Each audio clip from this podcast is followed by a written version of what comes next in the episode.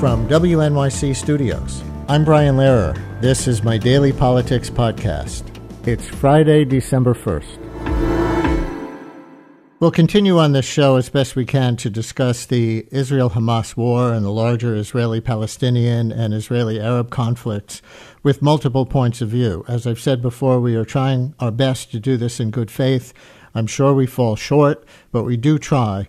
Keep commenting and critiquing listeners as you see fit.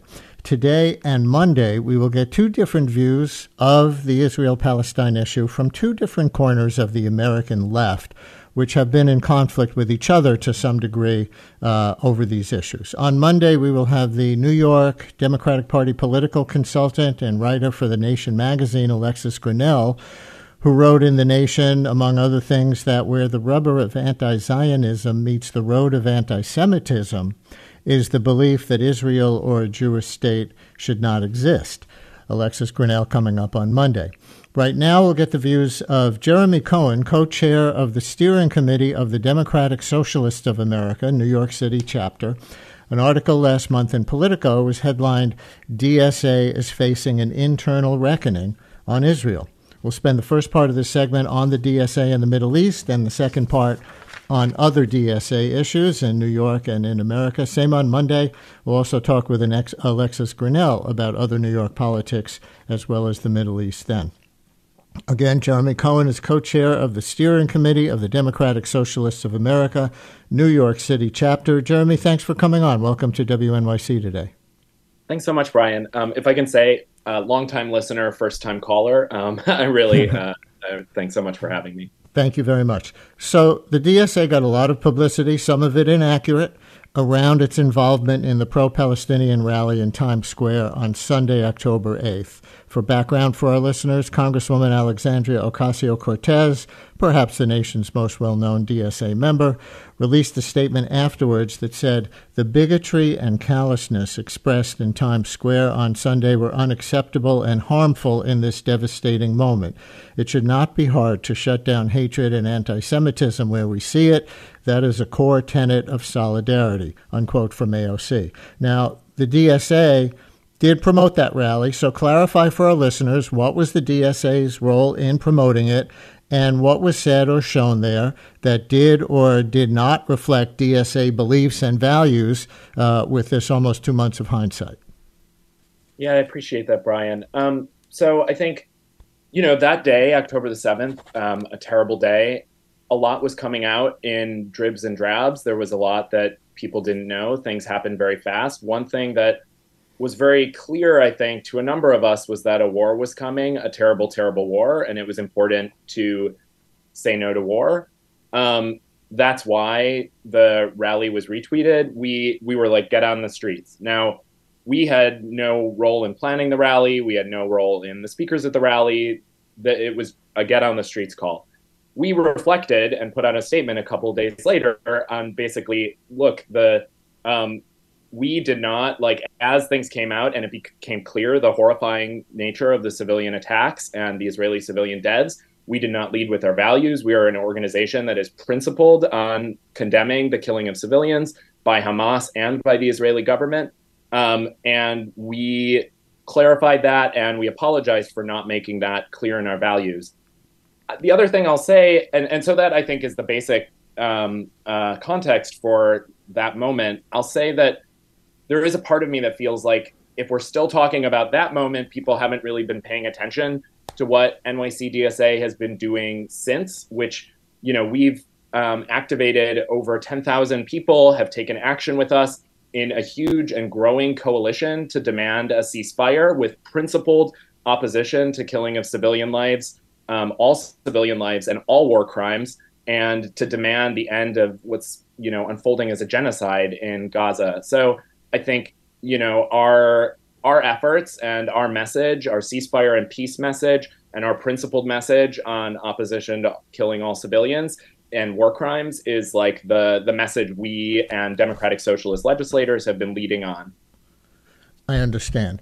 Critics will say, however, that even the basic premise that the most appropriate response to the attack on Israelis on October 7th was to promote a pro Palestinian rally the very next day rather than centering the atrocities by Hamas, at least for the first 24 hours, that that as a first response devalues Jewish life to a shocking degree, and the impulse to run right there should therefore be seen as anti Semitic. How would you respond to that criticism?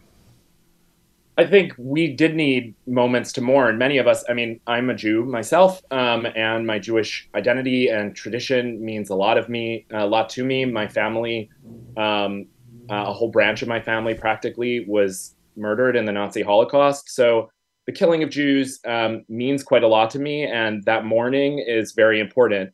I will also say, being like being clear about what are morally acceptable and unacceptable responses to massacres, tragedies, war crimes is really important. And in moments of tragedy, we've often seen moments of tragedy be very quickly mobilized to cruel and horrific um, war responses. I think of 9 11 in this country and how a terrible attack against civilians was then mobilized immediately to manufacture consent for a terrible war. And so I think like it's important that we can be both um, deeply in mourning and deeply empathetic and still in mourning for our family in um, in Israel and in Gaza.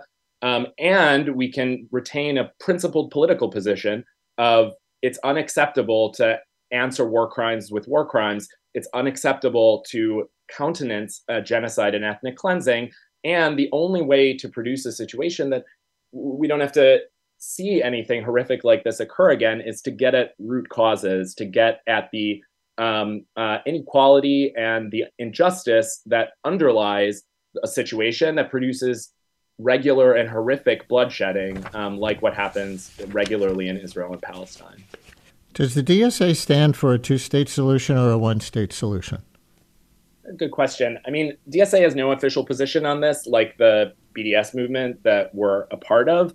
Um, I think to some degree it's up to the people of the region um, how they're going to resolve this long-standing conflict and and the occupation um, and and an apartheid government. Like our position is that we need a that the only way to peace, the only path to peace, is through justice, and that there needs to be full economic, civil, and political rights for everyone in the region. You can't have a situation where two million Gazans are disenfranchised, are not allowed to vote on the most basic aspects of their uh, condition and their future, like, you know, what affects their ability to enter in and out of Gaza, what affects how food comes in, what affects their economy. So, disenfranchisement, um, occupation, apartheid, unacceptable. What the ultimate solution will be, I mean, heck if I know. Like I, I don't live there. So and you're saying the DSA takes no position on whether it's a one state solution with democratic rights for everybody, a secular state, or if uh, or if preferable is a two state solution, an Israeli state and a Palestinian state. Because I've heard that the DSA has a litmus test uh, for politicians. Perhaps you clarify this because this is what I've heard. I, you verify. I'm telling you what I've heard. Um, a litmus test that says you have to be for the one secular state solution to be fully embraced as a DSA member. True or false? False. Um, it's not formally in our positions anywhere. Um, I think some of our members feel very strongly about that, and that's like an ongoing debate. I think most members are on the side of, unfortunately, given the like massively um, the horrific tragedy and the, the new bombing of drops, um, the new dropping of bombs today, uh, that unfortunately any solution seems quite far and distant in the future, seems quite impractical. And it's up to us not to be laying down conditions for the final, like, the conditions that need to be laid down are that everything must include the full rights for everyone in the region economic, political, and civil. Okay. What that right. final settlement looks like is up to them. I'll say just really last, Brian, um, really quick. I think you know that maybe the confusion sometimes comes because we are DSA is a supporter of the BDS movement, a nonviolent attempt to pressure the Israeli state to that's boycott, uh, divest, and sanction. Yeah, and so you know that is very important to our members. That is very important, um, and the general standing of legislators with Gazans and with um, Palestinians and for the democratic, civil, and political and economic rights yeah. of Palestinians is very, very important to our members. That is definitely a litmus test in our organization. Um, you do call, and AOC and Jamaal Bowman call for a ceasefire. Many people take that to mean simply Israel should stop its war effort because of the civilian death toll that it's inflicting, but that you make no equivalent, uh, but critics say you make no equivalent demands on Hamas. How would you characterize your calls for a ceasefire and what it demands of Hamas, if anything? Yeah, I think, I mean, we've seen a little bit in that direction in the last few days. Um, tragically, it has been undermined, and the Israeli government is starting bombing again. Um, but we've seen negotiations. We've seen basically that it's true that a ceasefire has to happen by all parties, has to be agreed on. Um, that said, I think the indication from the last few days of diplomacy and actual efforts to get there is that the Israeli government's bombing campaign is the reason there hasn't been a ceasefire these last um, months. So I think that's kind of where we are. Um, and I think it's horrific that it's starting again. It should absolutely be unacceptable.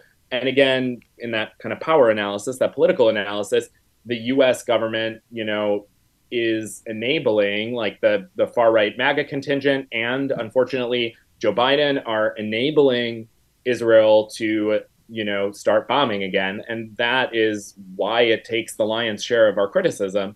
That said, again, the path out of ever being in a horrifying situation like this again is real diplomacy, is putting down of arms, is coming up with a democratic, serious political solution to the issues. And, you know, that is a path that uh, unfortunately the left wing of the region has been throttled. Um, and again, I think the most powerful player in doing that has been the Israeli government but that is the path that like is our only hope really as human beings is like a serious democratic socialist i'll say um, solution to the conflict there and to creating the real conditions of justice that produce long lasting peace. Well some would say the israeli left has been throttled because of the violent rejectionism of some Palestinians, especially and including Hamas, that every time Israel tries to make peace in some way, this is not to excuse the settler movement or, or anything like that, um, but when the negotiations of the 90s broke down without a, a final status accord, um, the response was the violent Second Intifada which drained a lot of the Israeli left and helped lead to Netanyahu being elected uh, as much as he has, and that uh, after Israel left Gaza, it wouldn't have continued the siege, as horrible as the siege and blockade have been for Gazans, if Hamas hadn't used its power in Gaza after being elected there um, to continually launch rockets into Israel. So, do you blame uh, those corners of Palestinian uh, leadership uh, and and individuals for the what you call the throttling of the Israeli left as well? Yeah, I think that's a super interesting analysis, and I think there's like parts of it I do agree with. Um, I still think, like, you know, so it is true. Netanyahu recognized, um, and we have, you know, reported statements from him recognizing that it is to some degree to the political advantage of his party that Hamas exists and is in power because it divides the Palestinian movement. It um, very clearly makes for this kind of ongoing military engagement, which has been the kind of horrible status quo for 20 years. Um, so the idea that sort of like the um, Israeli right wing and the um, politics of Hamas feed into each other, I think is something Netanyahu himself actually believes. That said, I also think, again, on our power analysis map, we have to point out like who are the ones who have the real power to change this situation. Like it is, you know, right now in Israel, left wing groups are being subjected subjected to civil rights repression, are being told that they're, you know, um, are being afraid of losing jobs, of losing positions, of not being able to speak out against the government. I mean, I'll say that Israeli civil society is still generally much more critical of the Israeli government than much of U.S. political uh, and civil society establishment. Like Haaretz, the Haaretz editorial board is so much more openly critical of Netanyahu than um, is uh, than you can find almost anywhere in U.S. public sphere. But that said, many leftists in Israel are afraid of their own government um, and are afraid of what their own government has been doing to hurt their movement and to push them out of right. the you know politics and. But my society. question to you was about Palestinian excess and your answering in terms of Israeli excess. Why why not if you're a pro all around peace group, as as you purport to be, also demand that Hamas demilitarize. Uh, why not try to foster a joint Israel Palestine peace movement and joint demonstrations in the streets of New York and elsewhere for a two state solution or somehow justice and safety for everyone that says something like uh, you know, I don't know, from the river to the sea, Israel and Palestine will be free, free of occupation and free of fear from attacks by either side. Something like that. I mean, I totally believe in the deep and fundamental importance of the Israeli and Palestinian left working together. And I think it is true that the like, it is hugely important to like um, support and nurture shoots of both of those um, organizations the reasons that those you know the possibility for those organizations have largely been throttled though is i do think the behavior of the israeli government like i think yes 100% hamas should not be killing civilians. Hamas should not be committing war crimes. That is against every solidaristic political value that we have. The israeli government sets up a condition for instance a blockade and of gaza you know making gaza into an open air prison that gives political legitimacy to Hamas. Um, it gives a reason to Palestinians to think this is our only hope, or maybe just there is no hope, and all I can do is like step outside of politics and wait till you know the bombs come two years from now. Like I think the you know the the good faith efforts to produce peace have to come always from the people with the most power first. And again, I see my government not, you know, supporting Hamas's um, war crimes. I see my government supporting Israel's war crimes, and my government uh, writing a blank check to Israel's uh, suffocation of Gaza for the last 20 years. And uh, if I were a Palestinian, I would definitely not believe that there were any good faith actors in the Israeli government, and I would probably just be in despair which I think is the situation of many Palestinians, what? deep sense of injustice and a deep sense of despair. And One I should say Israeli leftists too. I mentioned that we'll have a different view from the American left on Monday with Alexis Grenell from The Nation magazine, who wrote that where the rubber of anti Zionism meets the road of anti Semitism is the belief that Israel or a Jewish state should not exist. So, is the DSA anti-Zionist. Would you use that word? Yeah. Yeah, I think so. I mean, anti-imperialist is like the broad framing. Um, so say no to taking other people's lands, ruling over other people, anti-colonialist, and seeing that the um, from very early on, Herzl and others in um, the Zionist Project A were okay with doing that to Palestinians. That was part of their stated intent. And B, and in alliance with Britain and other imperial powers, and B had a sort of hypothesis that Zionism was the solution to anti-Semitism. Um, that right, you, but in the context of today, I'm interrupting for time. In yeah, the sure. context of today, if you call yourself an anti-Zionist when the state of Israel exists, then are you not calling for there to be no Jewish state of Israel because you hedged on that before, or you said that's one possible solution? Yeah, I don't. I mean, I'm an anti-nationalist generally. Like I don't have particular love for any sort of nation states or nationalism.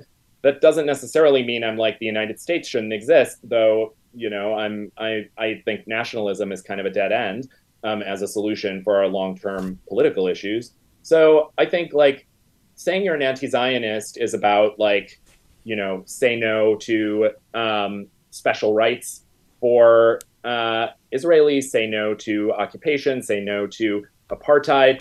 I think the actual po- particular political con- configurations that you end up with is beside the point a little bit to saying nationalism is not a solution to the ills of our world. We actually need justice. Um, and B, the the any situation that disenfranchises and oppresses and kills Palestinians is totally morally unacceptable. Jeremy Cohan, co chair of the steering committee of the Democratic Socialists of America, New York City chapter. Thank you so much for coming on with us. We really appreciate it. Um, we look forward to having you back in the presidential election campaign as we have many voices uh, from many points of view during that period. Thank you for coming on today.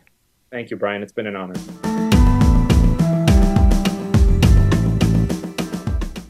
Brian Lehrer, a daily politics podcast, is an excerpt from my live daily radio show, The Brian Lehrer Show, on WNYC Radio, 10 a.m. to noon Eastern Time, if you want to listen live at WNYC.org. Thanks for listening today. Talk to you next time.